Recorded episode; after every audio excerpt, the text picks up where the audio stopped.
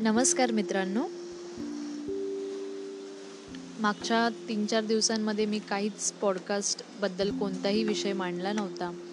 कारण असं मी ठरवलं होतं की आता इथून पुढे पॉडकास्ट बनवायचे नाहीत कारण एका ठराविक गोष्टीवरती लक्ष द्यायचं होतं.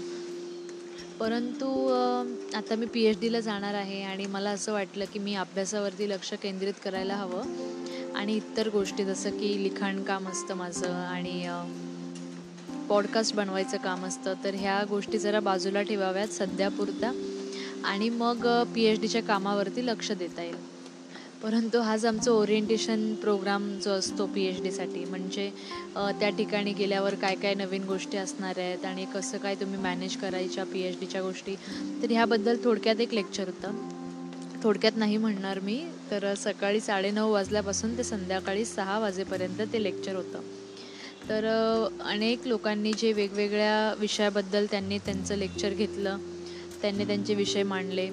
तर त्यामध्ये जे आमच्या इन्स्टिट्यूटचे डायरेक्टर आहेत सर्वात प्रथम तर त्यांनी आम्हाला इंट्रोडक्शन दिलं. आणि खूप छान होता तो विषय त्यांचा. आणि एखाद्या संशोधकाने कसं वागलं पाहिजे काय गोष्टी केल्या पाहिजेत काय काय गोष्टी नाही केल्या पाहिजेत या सगळ्या गोष्टी त्यांनी सांगितल्या आम्हाला त्यांच्या लेक्चरमध्ये. त्यानंतर मग त्या इन्स्टिट्यूटमधल्या काय मेडिकल फॅसिलिटीज आहेत इंटरनेटसाठी काय गोष्टी आहेत लायब्ररी कशी आहे आणि इतर बऱ्याचशा गोष्टींबद्दल माहिती दिली गेली. मेडिकल फॅसिलिटीजमध्ये काही मेडिकल ऑफिसर होते त्यासुद्धा लेडीज होत्या आणि त्यांनी आम्हाला काही चांगल्या गोष्टी सांगितल्या की स्वतःची इम्युनिटी कशी वाढवली पाहिजे आणि कसं तंदुरुस्त राहिलं पाहिजे आता सध्याच्या परिस्थितीमध्ये कोणते व्यायाम केले पाहिजेत. श्वास आपण नीट घेत नसतो तर त्यासाठी कोणते व्यायाम केले पाहिजेत वगैरे? अशा बऱ्याचशा चांगल्या चांगल्या गोष्टी त्यांनी आम्हाला जे विद्यार्थ्यांना उपयोगाच्या पडतील अशा त्यांनी आम्हाला गोष्टी सांगितलेल्या आहेत. तर काही वेळेला तर झोप येऊ लागली होती दुपारच्या लेक्चरमध्ये परंतु महत्त्वाचंही होतं तितकं ते ऐकणं. आणि आजच्या दिवसामध्ये बऱ्याचशा गोष्टी आम्ही शिकलो. कारण आता पुढे आम्ही त्या इन्स्टिट्यूटमध्ये जॉईन होणार आहोत आणि मग तिकडे गेल्यानंतर काही नियम असतील ते आम्हाला पाळावे लागतील. त्या ठिकाणी कसं वागलं पाहिजे? काही नियम असतील प्रत्येक इन्स्टिट्यूटचे त्यानुसार त्या विद्यार्थ्यांनी तिथल्या वागलं पाहिजे. दुपारच्या जेवणाच्या ल ब्रेकनंतर आम्हाला पुन्हा लेक्चर होते. त्या लेक्चरमध्ये आम्हाला मग स्ट्रेस मॅनेजमेंटबद्दल सांगितलं गेलं. सेक्शुअल हरासमेंटबद्दल माहिती दिली गेली. की जर तुमच्यासोबत असं काही घडत असेल तर त्यावर तुम्ही काय केलं पाहिजे? तुम्ही अशा सिच्युएशनमधून जर जात असाल अशा परिस्थितीमधून जात असाल तर तुम्ही कोणाशी बोललं पाहिजे? कुठे कंप्लेंट केली पाहिजे?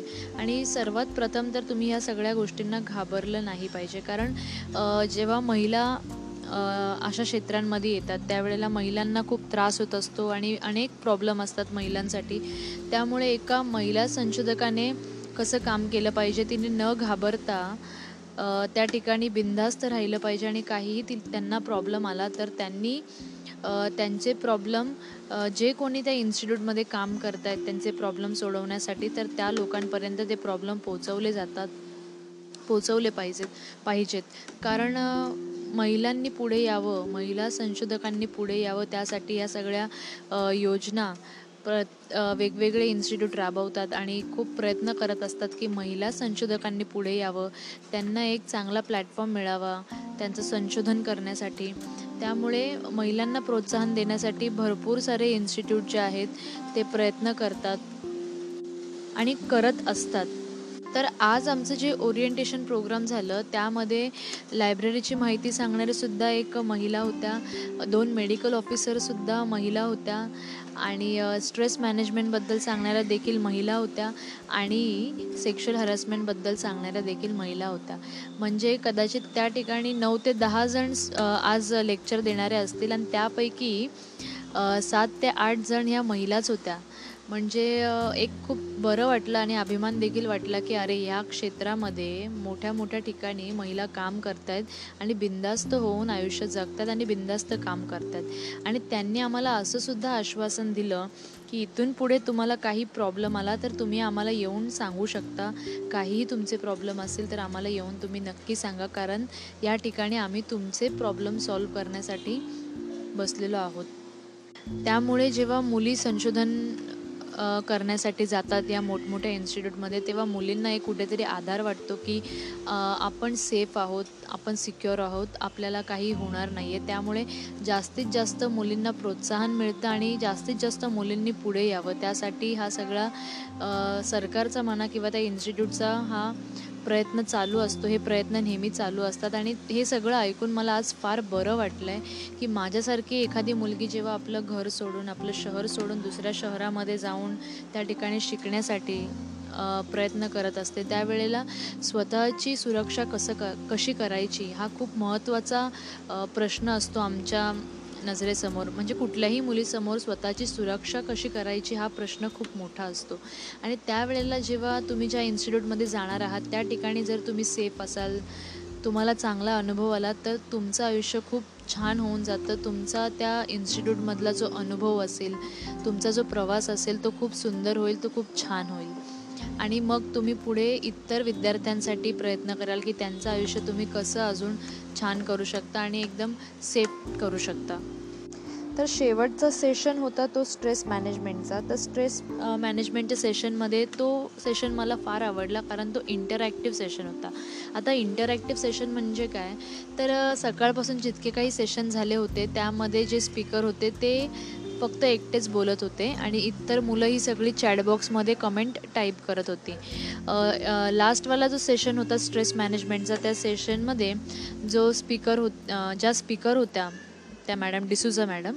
त्या मॅडमनी आमच्यासोबत चर्चा केली. म्हणजे त्यांनी आम्हाला प्रश्न विचारले आणि त्यावरती आम्ही माईक ऑन करून त्यांना उत्तरं दिली. आणि बऱ्याचशा मुलांनी प्रयत्न केला उत्तरं देण्यासाठी. कारण त्यांना असं वाटत होतं की हां आपल्याबद्दल कोणीतरी विचारते आणि स्ट्रेस मॅनेजमेंट म्हणजे पी एच डीचा विद्यार्थी हा या परिस्थितीतून जाणारच असतो भविष्यामध्ये कधी ना कधीतरी. तर त्यासाठी ही स्ट्रेस मॅनेजमेंट ही खूप महत्त्वाची गोष्ट आहे. मुळात चित्र आपल्यासमोर आता असं उभं झालेलं आहे की पी एच डीचा विद्यार्थी म्हटलं की डोळ्यासमोर स्ट्रेस येतो. खूप सारे प्रश्न येत येतात आणि प्रेशर असतो खूप त्यांच्यावरती काम करण्याचा अभ्यासही करायचा असतो परीक्षेचं प्रेशर असतं घरच्यांचं प्रेशर असतं आणि बऱ्याच गोष्टींचं प्रेशर असतं त्यांच्यावर. तर अशा वेळेला म्हणजे आपल्या सर्वांसमोरच असं एक चित्र निर्माण झालेलं आहे की पी एच डीचा विद्यार्थी म्हटला तर खूप स्ट्रेस आणि खूप स्ट्रेसफुल कंडिशन म्हणजे ज्याला आपण डिप्रेशनमध्ये देखील मुलं जातात असंही मी ऐकलेलं आहे. परंतु मला असं वाटतं की जर आपण ह्या गोष्टी व्यवस्थितपणे हाताळल्या तर स्ट्रेस कोणालाही होणार नाही आहे किंवा कोणीही डिप्रेशनमध्ये जाणार नाही आहे तर त्यासाठी आपल्या आयुष्यामध्ये काही गोष्टी घडणं हे फार महत्त्वाचं असतं. काही विद्यार्थ्यांना जर त्यांच्या प्रयत्नांमध्ये पहिल्याच प्रयत्नामध्ये यश मिळालं तर ते त्यांना हरण्याची सवय लागत नाही आणि भविष्यामध्ये जेव्हा ह्या मुलांच्या वाट्याला हरणं येतं त्यावेळेला ही मुलं खचून जातात आणि मग त्यांना स्ट्रेस आणि डिप्रेशन असा त्रास होऊ लागतो. जर त्यांनी सुरुवातीलाच खूप वेळा अपयश सहन केलं असेल तर असं स्ट्रेस किंवा डिप्रेशन त्यांच्या वाट्याला येणार नाही असं मला वाटतं. आणि मी ह्या गोष्टी स्वतःसोबतच रिलेट करते जास्त करून कारण मी पी एच डीला मला माझं ॲडमिशन यावर्षी झालेलं आहे. गेले तीन वर्ष सलग मी प्रयत्न करत होते पी एच डीसाठी भरपूर साऱ्या परीक्षा दिल्या भरपूर सारे इंटरव्ह्यू दिले आणि सगळ्यांमध्ये मला अपयशच आलं होतं. त्यामुळे आता कुठेतरी अपयशाची सवय झाली आहे. आणि इतक्या अपयशानंतर जेव्हा कुठेतरी जाऊन मला यश मिळाले तर त्या गोष्टीचं मला फार आनंदही झालेला नाही आहे आणि फार म्हणजे मी असं म्हणेन की त्या गोष्टीचा अहंकार करायला नको कारण मला स्वतःला माहिती आहे की कोणत्या त्रासामधून मी गेलेले आहे. आणि त्या त्रासामधून जात असताना माझ्यासोबत माझे काही ठराविक मित्र मैत्रिणी आणि माझे माझी जी फॅमिली आहे माझा जो परिवार आहे माझ्या परिवारातले लोक ह्या माझ्या वाईट वेळेमध्ये माझ्यासोबत होते. त्यामुळे एखाद्याला हरण्याची जी हरण्याचे जे अनुभव असतात ते प्रत्येकाला आयुष्यामध्ये आलेच पाहिजे. कारण जर पटकन तुम्हाला यश मिळालं तर भविष्यामध्ये जेव्हा तुम्हा तुमच्या वाट्याला हरणं येतं त्यावेळेला तुम्ही निराश होऊन जाता. त्यापेक्षा खूप प्रयत्न करा आधी सुरुवातीला एखादी चांगली गोष्ट मिळवा स्वतःसाठी. आणि त्यानंतर मग जो काही आनंद असेल एखादी गोष्ट मिळण्याचा तो आनंद खरंच खूप भाग्यवान लोकांनाच मिळतो. तीन दिवसांनंतर पुन्हा हा पॉडकास्ट बनवायला घेतला आणि बऱ्याचशा गोष्टी बोलू लागले मी आजच्या पॉडकास्टमध्ये ते सुद्धा अशामुळे की आजच्या स्ट्रेस मॅनेजमेंटच्या सेशनमध्ये त्यांनी असं सांगितलं की तुमच्या ज्या हॉबीज आहेत तुमच्या ज्या आवडीनिवडी आहेत त्या तुम्ही करत राहा. त्या चालू ठेवा. म्हणजे जसं एखाद्याला चित्र काढायला आवडत असेल एखाद्याला पेंटिंग करायला आवडत असेल एखाद्याला रांगोळी काढायला आवडत असेल एखाद्याला लिहायला आवडत असेल पॉडकास्ट बनवायला आवडत असेल तर लोकांनी हे सगळं चालू ठेवावं. कारण हे एक माध्यम आहे की तुमचा स्ट्रेस कमी कसं करायचं ते. तर त्यामुळे तुमच्या ज्या आवडीनिवडी असतात ज्या काही हॉबीज आहेत त्या तुम्ही चालू ठेवल्या पाहिजेत. त्या कुठेही थांबू नका. आणि मग मी सुद्धा विचार केला की हो पी एच डी तर आपल्याला करायचीच आहे. त्यामुळे कुठेतरी आपल्या आवडींमध्ये कुठेतरी खन खंत पडायला नको. त्यामुळे पुन्हा आपण पॉडकास्ट बनवणं आणि लिहिणं चालू ठेवूयात. आणि कालच एका मित्रासोबत विषय झाला. तेव्हा त्यांनीसुद्धा मला असं म्हटलं की तुम्ही लिखाणकाम आणि तुमचं पॉडकास्ट बनवणं हे चालू ठेवा. कारण ही खूप चांगली सवय आहे. आणि त्यामुळे तुम्हाला कुठेतरी स्वतःची एक आवडसुद्धा जपून ठेवता येईल. आणि तुमची जी आवड आहे तुमचं जे लिखाणकाम आहे किंवा पॉडकास्ट आहे ते दिवसेंदिवस आणखीन चांगलं होत जाईल. त्यामुळे तुम्हाला मित्रांनो ज्या काही तुमच्या आवडीनिवडी असतील जे काही तुम्हाला करायला आवडत असेल ते चालू ठेवा.